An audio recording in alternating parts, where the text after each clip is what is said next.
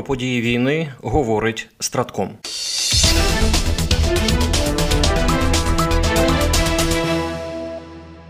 Президент України Володимир Зеленський заявив, що Україна має план щодо ведення воєнних дій на наступний рік.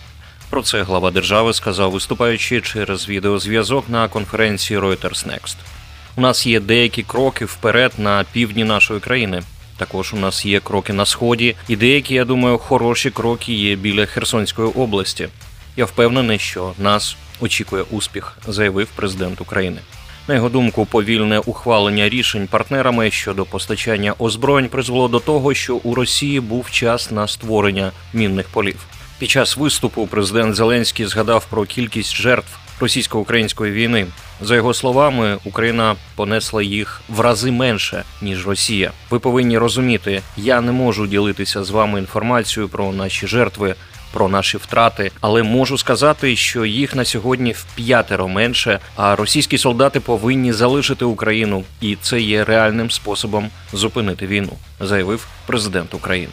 Додамо, що згідно даних Генерального штабу, загальні бойові втрати противника, починаючи з 24 лютого 2022 року і по сьогоднішній день, орієнтовно склали 308 тисяч 720 осіб. З них 1080 осіб ворог втратив тільки за минулу добу.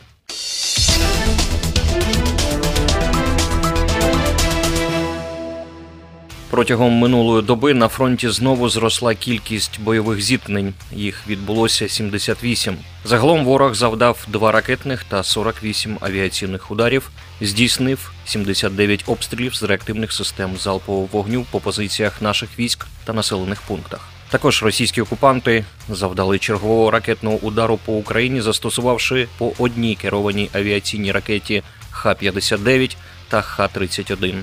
Силами та засобами протиповітряної оборони знищено ракету Х-59. На Сіверському та Слобожанському напрямках противник зберігає військову присутність у прикордонних районах, проводить активну диверсійну діяльність з метою недопущення перекидання наших військ на загрозливі напрямки, нарощує щільність мінно-вибухових загороджень вздовж державного кордону в Білгородській області. На Бахмутському напрямку наші воїни відбили близько 30 атак противника в районах Богданівки, Хромового, Кліщіївки та Андріївки Донецької області. В свою чергу Сили оборони України продовжують штурмові дії південніше Бахмута Донецької області, завдають ворогу втрату живій силі та техніці, закріплюються на досягнутих рубежах. У зоні відповідальності оперативно стратегічного групування військ Таврія на Авдіївському напрямку ворог не полишає спроб оточити Авдіївку. Наші захисники стійко тримають оборону та завдають окупантам значних втрат.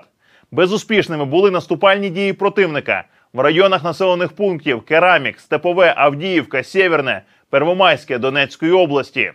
Тут сили оборони України відбили понад 10 атак ворога. В зоні відповідальності ОСУВ Одеса на Херсонському напрямку сили оборони ведуть контрбатарейну боротьбу, наносять вогневе ураження по тилах противника. Протягом минулої доби авіація сил оборони завдала 12 ударів по районах зосередження особового складу, озброєння та військової техніки та по зенітно-ракетних комплексах противника.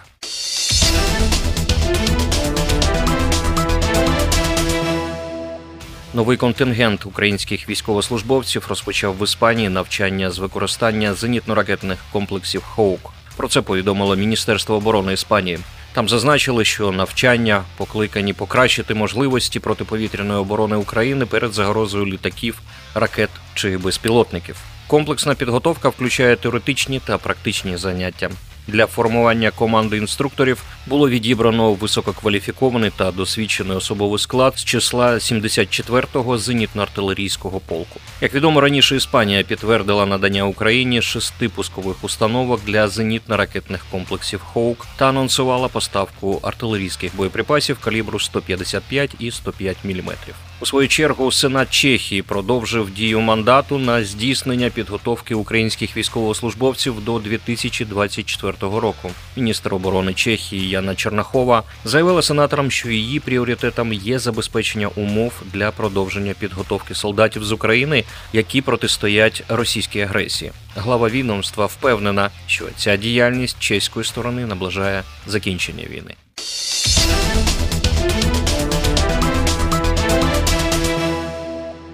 Євросоюз передасть Збройним силам України 9 собак саперів. Церемонія має відбутися у карпатському відділі прикордонної служби Польщі у Новому Сончі, розповіла Укрінформу представниця відділення Єврокомісії у Польщі Єва Модзелевська. За її словами, підготовка собака це німецькі, бельгійські і нідерландські вівчарки є винятковою подією, оскільки Єврокомісія вперше реалізовує проєкт навчання собак для виявлення вибухівки. Собаки додатково матимуть спеціальні пристрої, які буде прикріплено до їх жилетів. Вони допомагатимуть у виявленні радіоактивних елементів, повідомила представниця Єврокомісії. Вона пояснила, що це зроблено тому, що такі матеріали викрадалися злочинними групами з лікарень на окупованих росіянами територіях України.